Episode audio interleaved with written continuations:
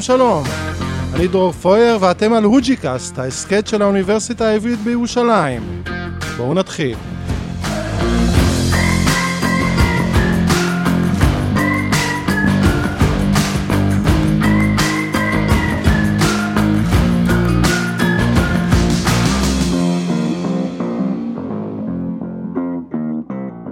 נגיד שלום לאורח שלנו היום, פרופסור שמשול בלקין מהמכון למדעי החיים פה בעברית, שלום. שלום, בוקר טוב. תודה רבה שבאת.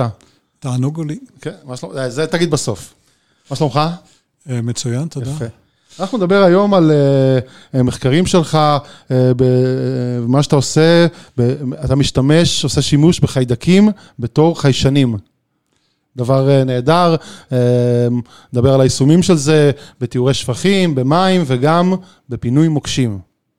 Uh, נכון, נכון. כל זה נכון. כל זה אנחנו נדבר, אבל בוא, בוא נתחיל קודם כל בהיכרות, ספר לנו קצת על, עצמך, על דרכך המחקרית עד הלום, עד הרגע הזה ממש. התחלתי את לימודיי באוניברסיטה העברית אה, בראשית שנות ה-70. אה, מעניין לספר שהגעתי לאוניברסיטה העברית דווקא בירושלים, כי זה היה המוסד היחידי בארץ שהיה לו תוכנית לימודים באוקיינוגרפיה. למדת אוקיינוגרפיה. שזה מה שרציתי לעשות. יפה. והיום כבר יש מוסדות אחרים, אבל אז דווקא ירושלים, המוסד היחידי שרחוק מהים, הוא זה שלימד אוקיינוגרפיה. אה, סיימתי כאן את הדוקטורט. והפוסט-דוקטורט שלי היה במכון אוקיינוגרפי גדול, המכון האוקיינוגרפי של וודסהול, מסצ'וסטס, ארה"ב, ושם היה לי הכבוד והשמחה והתענוג להשתתף בין השאר בכמה צלילות לעומק האוקיינוס. לעומק, איזה צלילות? העומק הכי גדול שהגענו היה סביב שניים וחצי קילומטר מתחת לפני הים. שניים וחצי קילומטר מתחת למים? וואו, זה כמעט שלוש פעמים ההימאליה. הפוך. נכון. כן, וואו. יש, יש... איך צוללים לשם? בצוללות מחקר קטנות כאלה? זה צוללות בדיוק, צוללות מחקר קטנות, שיש בהן שלושה אנשים, שבדרך כלל אחד הוא הנהג, הנווט, ופלוס שני מדענים, או, או כתבים של national geographic, או מה שיוצא באותה צלילה. הצלילה היא צלילה בדרך כלל יום אחד, אתה יוצא בבוקר, חוזר בערב. לוקח בערך שעה וחצי הלוך, שעה וחצי חזור, ויש לך כמה שעות לעשות, לעשות מה שאתה עושה טוב, שם. ספר, ש... ספר מה, מה רואים שם למטה לאנשים כמונו. אם אתה במקרה או שלא במקרה צולל במקום הנכון, כמו, yeah. כמו המקרים שאנחנו עשינו, אז אזורי תפר בין הפלטות שמרכיבות את, ה, את קרום כדור הארץ. הלוחות הטקטונים, מה שנקרא. הלוחות הטקטונים של כדור הארץ, בדיוק. אלה אזורים שבהם המגמה הלוהטת של ליבת כדור הארץ מאוד קרובה לפני השטח, ולכן פני המים ש... שם מאוד חמים, עשירים בסולפיד. יש שם נביעות מים חמים. כמה זה מאוד חמים? עד 350 מעלות בערך. וואו, וואו, וואו. אבל בגלל הלחץ הגבוה, אז המים האלה עדיין עוזבים. לא רותחים, כן. וסביב חברות, סביב הנביאות החמות האלה, מתפתחות חברות חיים מאוד מאוד מעניינות, שכוללות בין השאר תולעי ענק אדומות, יכולות להגיע ל... עומק, סליחה, לאורך של כשלושה עד ארבעה מטר, וואו. בתוך צינורות קיטיניים לבנים, צדפות ענקיות, סרטנים מיוחדים. מה זה ענקיות? משהו כמו יכולים להגיע 30-40 סנטימטר. או, וואו. וכולם, כולם בסימביוזה עם כל החיידקים. ואת כל זה ראית בעיניך. כל זה ראיתי בעיניי, וכל זה דגמתי בעיניי, ועבדנו על החיידקים של הסביבות האלה, הייתה חוויה יאללה. מאוד מעניינת. מה, מה, מה מרגישים ב... זה לא הנושא שלנו, אבל אני חייב. מה מרגישים בגוף באמת שיורדים לכאלה עומקים? הצוללת, הצוללת הזאת, הצוללת שעשתה די הרבה חדשות במשך השנים, היא גם זאת הצוללת שבסופו של דבר מצאה את הטיטניק. אה, של ג'יימס קמרון, זה זאתי? הוא, כן, אבל הוא, הצוללת היא של המכון האוקיינוגרפי כן, בבוסול, והרשות הלאומית למדע וכל מיני גופים אחרים, אבל הוא... אה, וואו. כן, אבל זו הצוללת, היא עשתה עוד הרבה דברים מעניינים במשך החיים שלה, אבל הקלעים תופי המרכזי שלה, אני חושב, זה ה... טיטניק. זה ה... לא דווקא הצלילות לדברים האלה, כביולוג, אני אומר. כן. אתה לא מרגיש כלום, כי אתה בתוך כדור טיטניום, שעמיד ללחץ, כלומר הלחץ בפנים האטמוספירה. כן. יש קצת, קצת קלסטרופוביה, אבל... איזה גודל זה? אני מעריך משהו כמו מטר וחצי, שניים אה, קוטר. לשלושה אנשים זה בהחלט כן. קטן. פלוס כל המכשור. עכשיו, בטח נורא חשוך שמה, בעומקים האלה, נכון? אתם זה בעצם צוללים עם פרוז'קטור ענק? צוללים שורה של פרוז'קטורים, מצלמות, כל הציוד. גם חשוב להגיד שאמרתי שהתא הזה אטום ללחץ.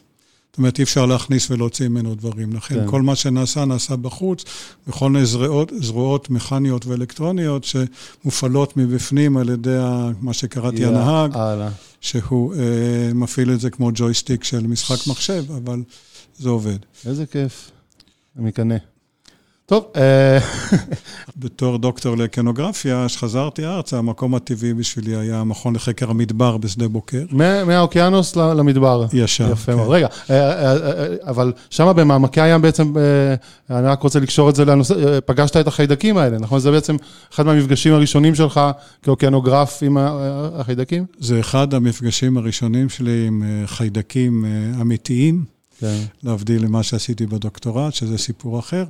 אבל כן, אבל מה שעשיתי בהמשך אה, לא היה קשור לזה. כן. אה, זה כן היה קשור למיקרוביולוגיה, כן היה קשור לחיידקים, כן היה קשור לאפליקציות של חיידקים, אבל שום דבר למרחב ההיא, להם את העובדה שמיקרוביולוגיה היא מיקרוביולוגיה, לא משנה איפה אתה... כן.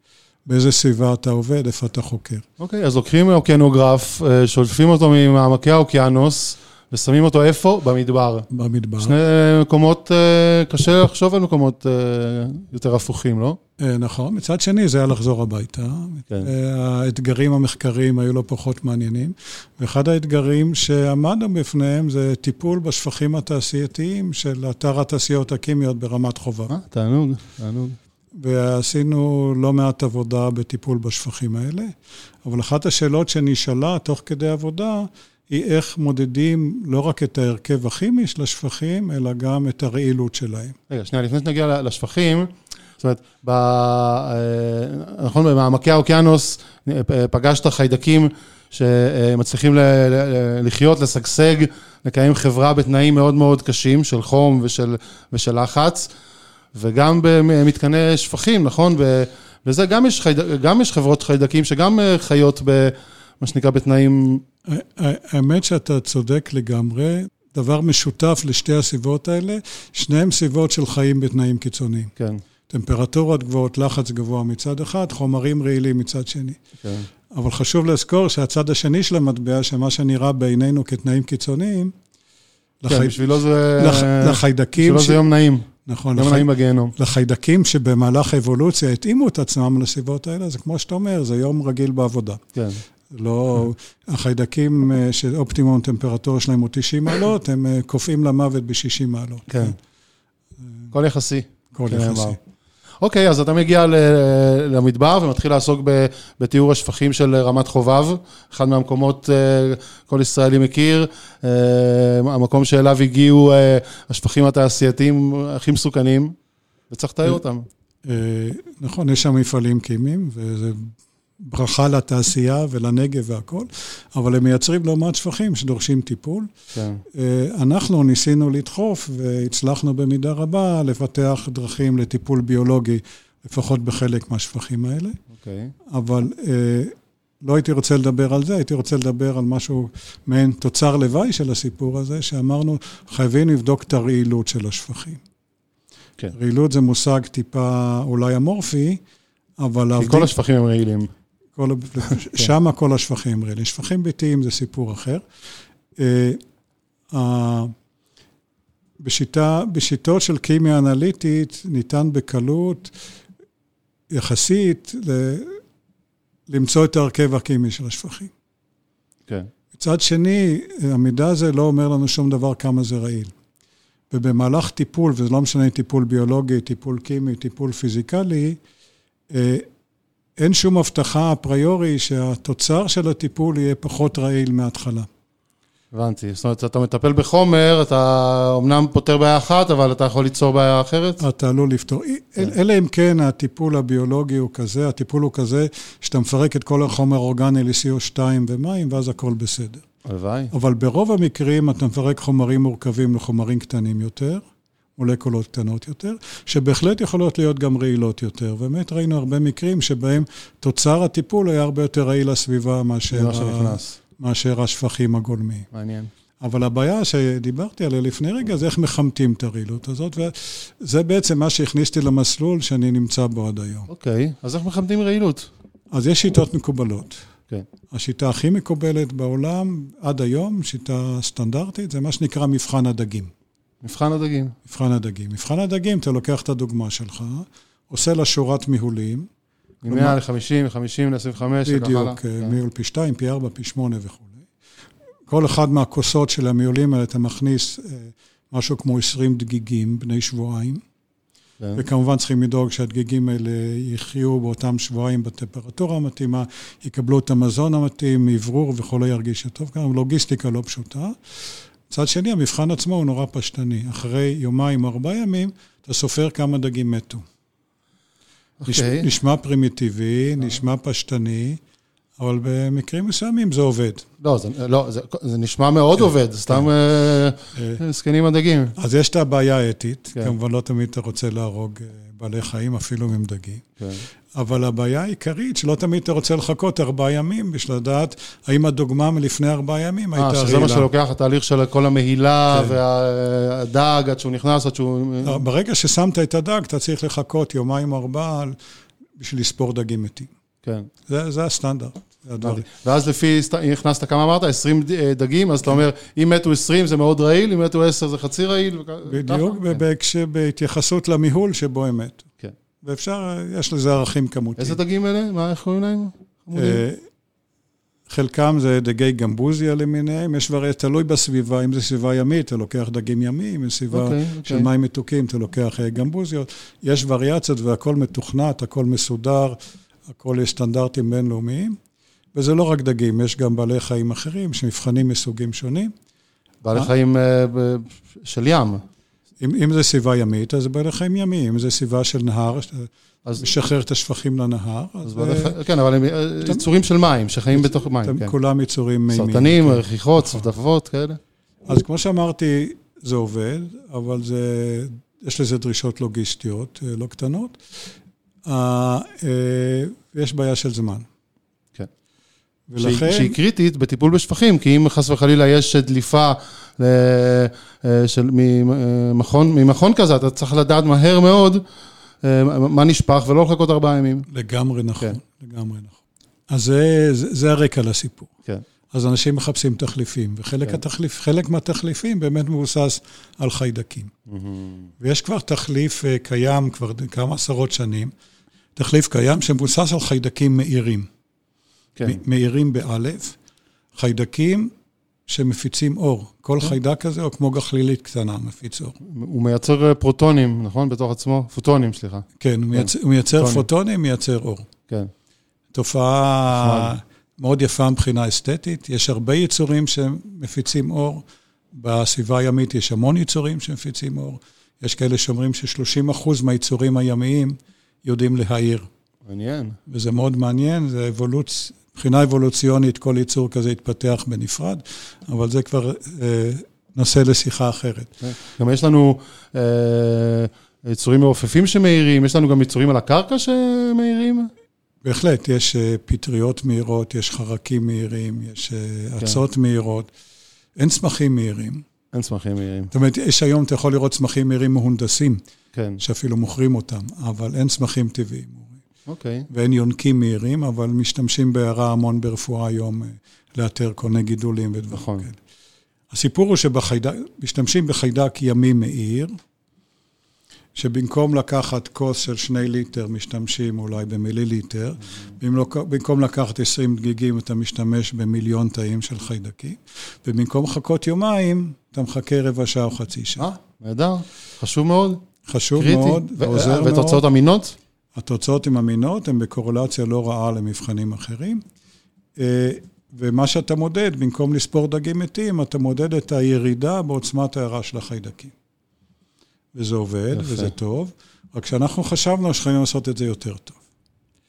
ואנחנו עושים את זה יותר טוב על ידי זה שאנחנו לא מחכים שהחיידק המאיר יתחיל לחוש ברע ולאבד את יכולת ההערה שלו ולמות. זאת אומרת, גם המעבר מארבע ימים לרבע שעה לא סיפק אותך. אתה רצית שזה יהיה עוד יותר מהר. לא, הסיפור פה הוא לא הסיפור של המהירות, הסיפור פה הוא הסיפור של הרגישות. אוקיי. אני רוצה לזהות ריכוזים יותר נמוכים של הרעלים. אני רוצה mm, לזהות הבנתי, ריכוזים, הבנתי. או לפחות אז רציתי לזהות ריכוזים שרלוונטי למי שתייה, לא לשפכים. אה, התעסקת גם, גם במי שתייה. התעסקנו אוקיי. גם במי שתייה. ששם גם, כמובן, המהירות היא חשובה. המהירות היא קריטית, והריכוזים בדרך כלל הרבה יותר נמוכים, והיינו מאוד חשוב, היה מאוד...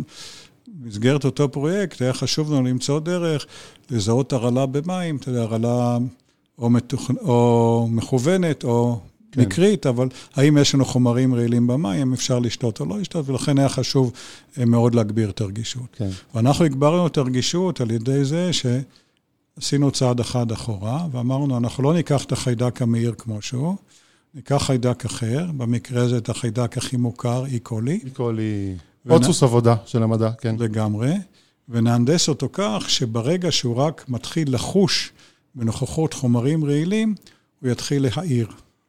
אוקיי. Okay. ולשם כך, אה, כדי לגרום לחיידק הזה שיעיר, לקחנו את הגנים של ההערה מאותו חיידק ימי מאיר שהזכרתי קודם, אוקיי. Okay. והשתלנו אותם, או שיבטנו אותם לתוך תאים של איקולי. אוקיי, זאת אומרת, לקחת חיידק אחד מאיר, חיידק אחד רגיש, ושידכת נכון. ביניהם. והאי קולי, שמעולם לא ידע להעיר, עכשיו הוא יודע להעיר, אבל אנחנו הנדסנו אותו כך שהוא יעיר רק בנוכחות חומרי המטרה, או רק בנוכחות חומרים רעילים. אה, זאת אומרת, אז כל, אה, אה, כל אה, קבוצה כזאת של אי-קולי, אתה, היא מאומנת, מאומנת במרכאות, לזהות סוג אחר של רעל או סוג אחר של...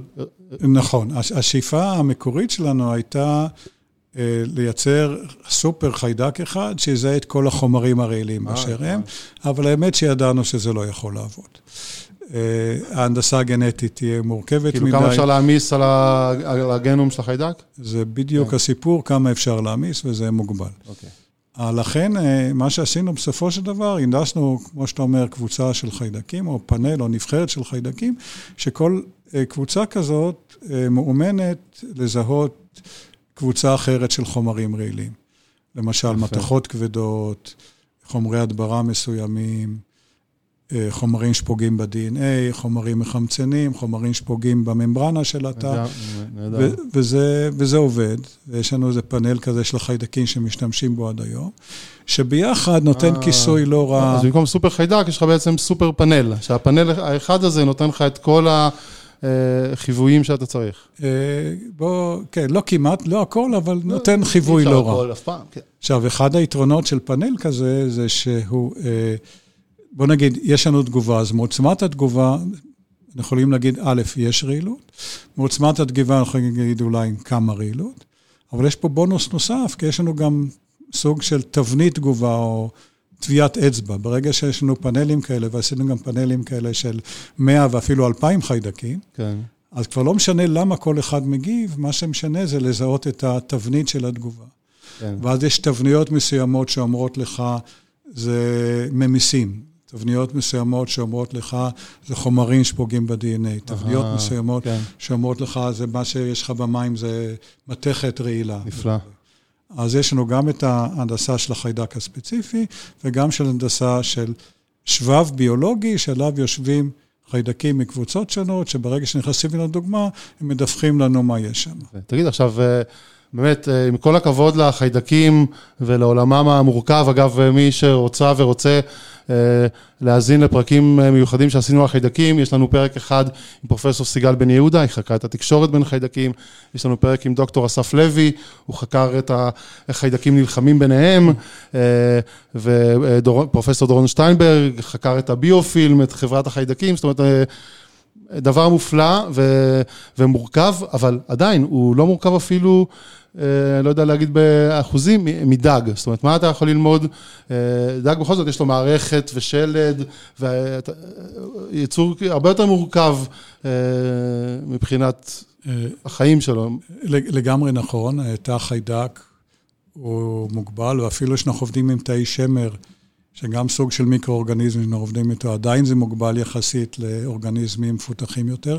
ונכון, אין להם מערכת הובלת דם, אין להם מערכת אה, עצבים מרכזית, אין להם. מערכת נשימה והכול, אבל עדיין חלק גדול ממרכיבי התא וחלק גדול מהתגובות הפיזיולוגיות, הם משותפים לחיידקים ולעכברים ולבני אדם. כן, כולנו הרי באנו מהקטן. והממברנות הן זהות, כן.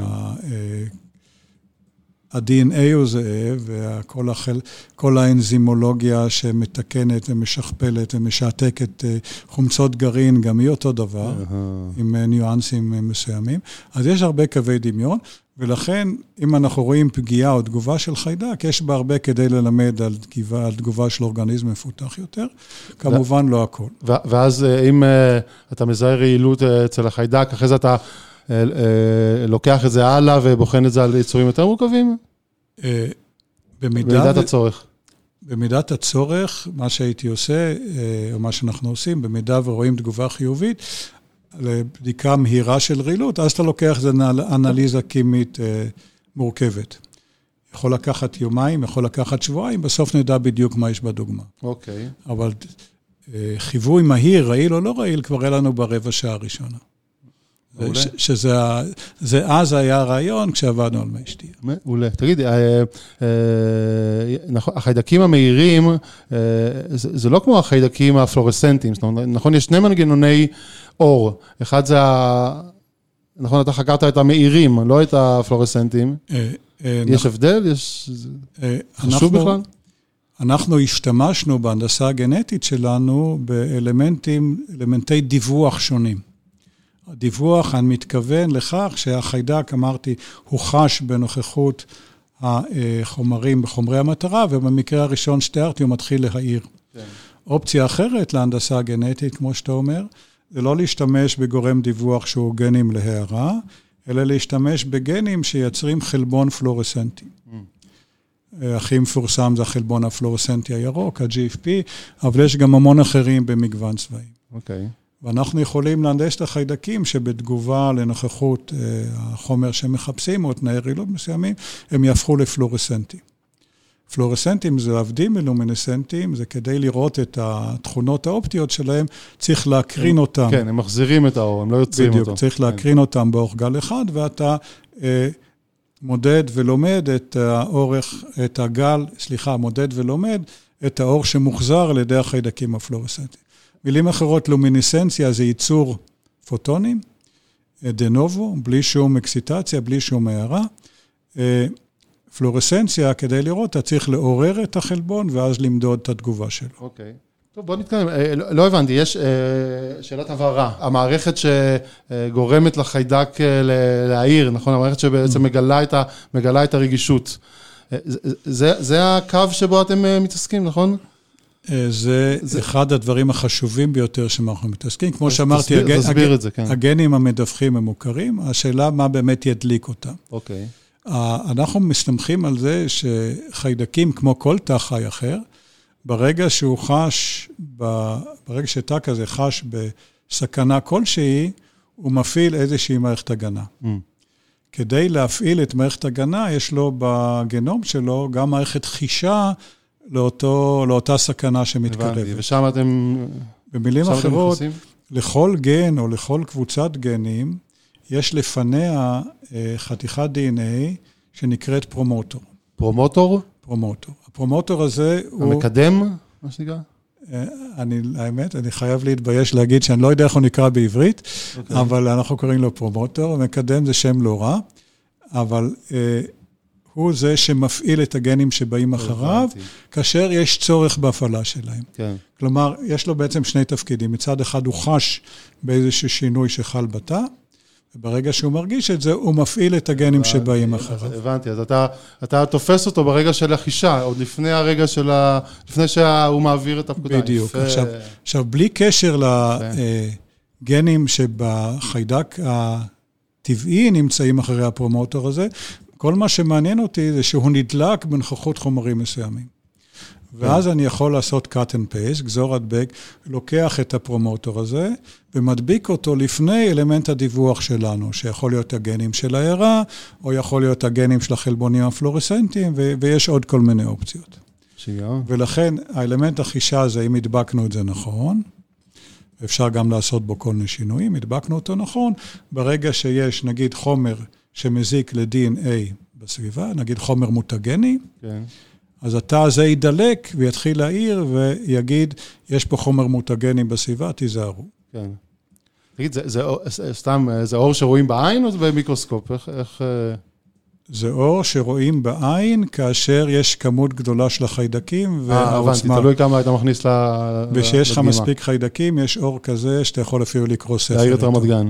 כן. כן. אבל הואיל ואנחנו רוצים אה, למדוד את האור הזה כאשר הוא עדיין חלש, לפני שהוא קרה את תחילת התגובה, כן. לכן אנחנו משתמשים בכל האמצעים אופטיים, לא, לא מיקרוסקופ, מיקרוסקופ לא עוזר לנו פה, אבל יש כל האמצעים אופטיים, אופטואלקטרונים, אה, למדידה של כמות האור המשתחררת. עכשיו, איך אה, מגיע אה, אדם, זאת אומרת, אחרי שהוא עבר מאוקנוגרפיה אל המדבר ומהמדבר לשפכים ולמי שתייה, איך משם הגעת לשדות מוקשים? ספר קצת על השימוש, זה גם אחד מהמחקרים שלך, התחומים שאתה עושה בהם דברים נהדרים, להשתמש בחיידקים, לא רק לגלות רעל, אלא לגלות מוקשים. אני אשמח לדבר בהרחבה על סיפורי המוקשים, אבל תרשה לי אולי לומר עוד משהו, שאת העיקרון הזה שדיברתי עליו קודם, של לקחת פרומוטור שמגיב עם משהו ולחבר לגנים שאפשר לעקוב אחר הפעילות שלהם, כן. לקחנו את זה גם להרבה כיוונים אחרים. בזמנו מדדנו איתם למשל רעילות בקרקעית הירקון. אה, פיתחנו חיידקים שמגיבים לנוכחות של שרידי סמים בשתן. בדקנו, בדקנו שרידי אה, עופרת בקרקעות מזוהמות ליד כבישים.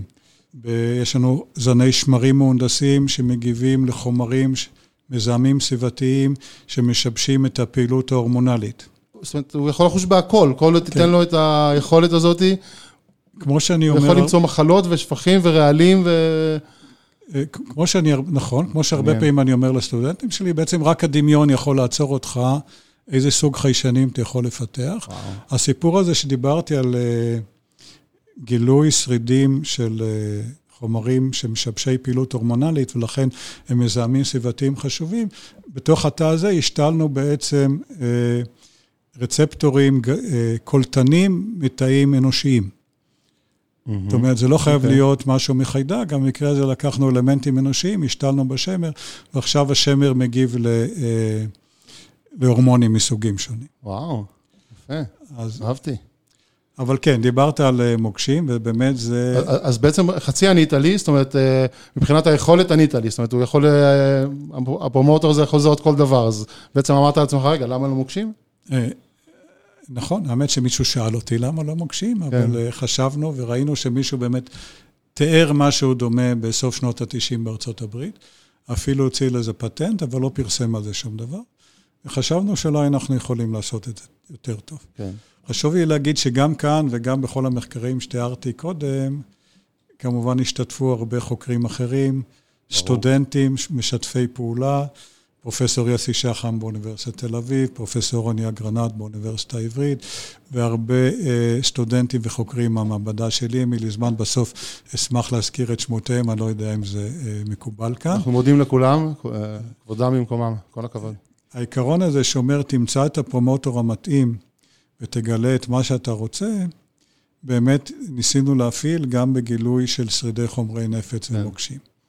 עכשיו, מסתבר שברגע שקצת קראנו על הנושא הזה, מסתבר שהיום גילוי מוקשים לא שונה מהותית מזה שהיה נהוג אה, בוא נגיד מלחמת העולם השנייה, לפני 80 שנה או יותר. מסתובבים עם המקל הזה, שבקצה שלו יש מין צלחת כזאת, עם מגלי מתכות כזה, שעושה וואו וואו. בדיוק, כן. אני לא יודע לחזור על הצליל הזה, אבל וואו, כן. זה כאן. אה, אני אלמד אותך אחר כך. נגלה, אין לי שום ספק שמגלי מתכות של המאה ה-21 הם הרבה יותר משוכללים. אבל הם עדיין אותו, אותו, אותו פטנט. אבל עדיין אותו פטנט, עדיין מחייב נוכחות של אה, אנשי צוות בשדה עצמו. ועדיין מלווה ביעילות מאוד מאוד נמוכה. המספרים הם משהו כמו בין 1 ל-500 ל-1 ל-1000 לגילוי אמיתי. וואו, ממש נמוכה. בין השאר... אה, גם יש הרבה מוקשים פלסטיים, אז איך מגלי מתכות יכולים לגלות אותם? קושי נוסף זה שהרבה מהמוקשים הם היום פלסטיים. וגם במוקש הפלסטיק כנראה יש חתימה מתכתית זהירה שמאוד מאוד קשה אה, לגלות אותה. רגע, מה, מה, זה, מה, מה, מה בדיוק מגלים? מה, מה מגלים שמגלים את המוקש? את ה... מגלה המתכות מגלה את המתכת שבמוקש. כן. אה, יש גם פתרונות אחרים. אה, מרובים הסיפורים על כלבים מגלי מוקשים ומכרסמים, חולדות ואחרים. והם בעצם, מה שהם מריחים זה לא את המוקש עצמו, אלא את חומרי הנפץ שבורחים מן המוקש ומצטברים בקרקע מעליו. אה, הם עולים למעלה? מסתבר שמוקשים... מזל שהם לא יורדים למטה, כי אז אי אפשר היה לתפוס אותם.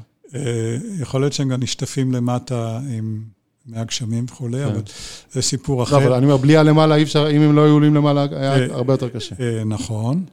אבל הואיל אנחנו מדברים על עדים של חומרי נפץ, אז הם עולים למעלה ומצטברים בקרקע, שהם, כמו שאמרנו, מעל המוקש, מהסיבה שמוקשים הם לא לגמרי אטומים. יש סדקים זעירים והפלסטיק עצמו mm. לא לגמרי אטום, ולכן בקרקע, מעל מוקש, שנמצא מספיק זמן בקרקע, יש איזה סוג של חתימה של חומרי נפץ, זה מה שהכלב מריח. אה, חתימה של חומרי הנפץ שנמצאים בתוך ה... כן. הבנתי. מרכיבים נדיפים של חומרי הנפץ שנמצאים בקרקע. וזה מה שהכלב מריח.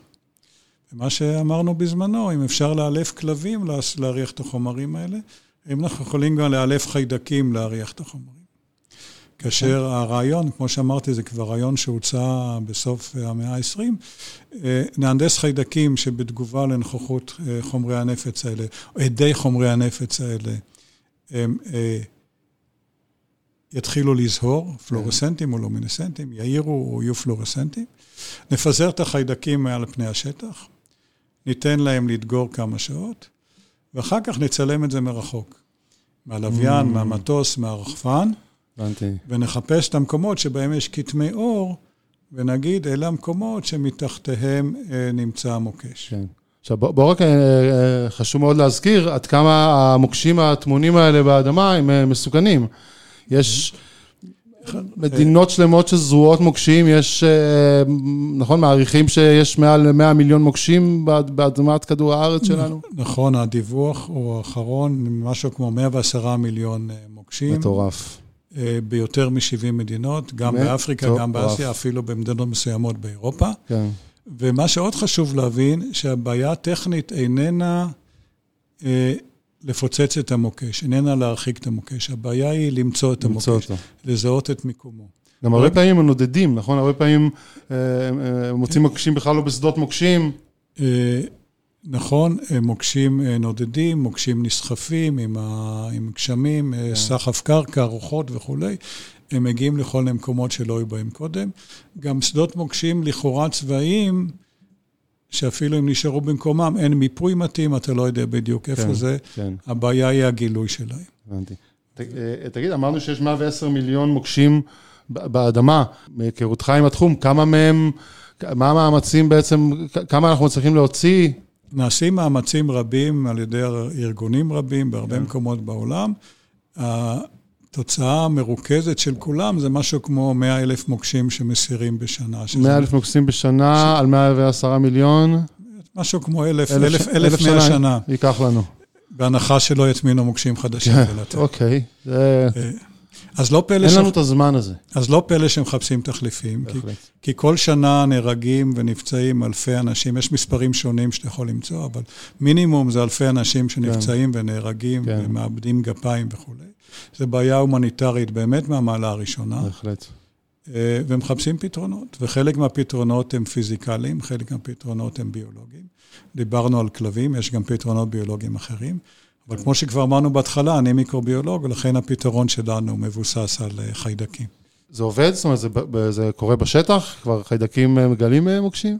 התשובה הקצרה לשאלה הזאת, כן, זה עובד. התשובה הארוכה יותר תהיה שזה עדיין לא מספיק טוב. זה אף פעם לא מספיק טוב, אתה, אני כבר רואה, לא הספיק לך רבע שעה, לא הספיק לך ארבעה ימים, עשית רבע שעה, לא הספיק לך רבע שעה, עשית... כן. יפה, טוב מאוד. לא, זה עדיין מחקר שהוא בגבולות האוניברסיטה, אני מקווה שמתישהו יצא גם ליישום, אבל עדיין אנחנו עובדים באופן רציף לשפר את הפעילות של החיידקים בכך שיגיבו מהר יותר, חזק יותר ולריכוזים נמוכים יותר. מצד שני, כמו שאמרתי קודם, כבר היו לנו לא מעט ניסויים בשטח שבהם החיידקים הצליחו תוך זמן יחסית קצר, שעה-שעתיים, גם לגלות אה, מוקשים אמיתיים, חומרי נפץ אחרים. כן. ב, אה, ביעילות אה, ובאמינות ובד... די גבוהה. בדיוק, הנה אומרים לך, כן. פה המוקש. יפה. אה, כן. זה, זה, כמובן יש, יש לזה עניין, זה, כמובן יש לזה חשיבות אה, הומניטרית. אה, מי מממן את המחקרים האלה? זאת אומרת, האוניברסיטה היא, מאיפה, מאיפה הכסף? עבודה, בעיקר במדעי הטבע, מדעי החיים, עבודה היא מאוד מאוד יקרה, אה, ואנחנו דורשים, נדרשים להשיג מימון די כבד. שבחולו אנחנו חייבים ללכת, כמעט בחולו, אני חייב להדגיש, צריכים ללכת לגורמים חיצוניים. ניסיתי לא מעט לפנות לכל אותם גופים הומניטריים שעוסקים פינוי מוקשים, לא, לא הצלחתי, האמת שלא קיבלתי אפילו תגובה, אולי, אה, אולי לא פנינו לאנשים הנכונים, אבל כן אה, קיבלנו סיוע ממשרד הגנה האמריקאי, שתמכנו לו, תמך okay. אוקיי, בנו לא רע, okay. ועזרנו להתקדם במשך כמה שנים, והיום, היכן שאנחנו נמצאים, במידה לא, לא קטנה גם, אה, גם בזכותו. נהדר. יפה, טוב, אה, פרופסור אה, שמשון בלנקין, המכון אה, למדעי החיים, אני מאוד מודה לך על השיחה הזאת, ובאמת יפה, אתה ממש לוקח את החיידקים האלה ועוזר להציל בהם חיים, גם נגד רעילות, גם נגד מים, זה, גם נגד מוקשים. כל הכבוד, יפה מאוד. שמחתי להזדמנות לספר על העבודה שלנו, וכמו שאמרתי קודם, תרשו לי לחזור ולהזכיר, לא הזכרתי שמות, אבל אה, קבוצה שלמה של סטודנטים וחוקרים, כולם היה חלק חשוב בעבודה הזאת. ברור, אי אפשר לבד. תודה רבה. תודה לכם.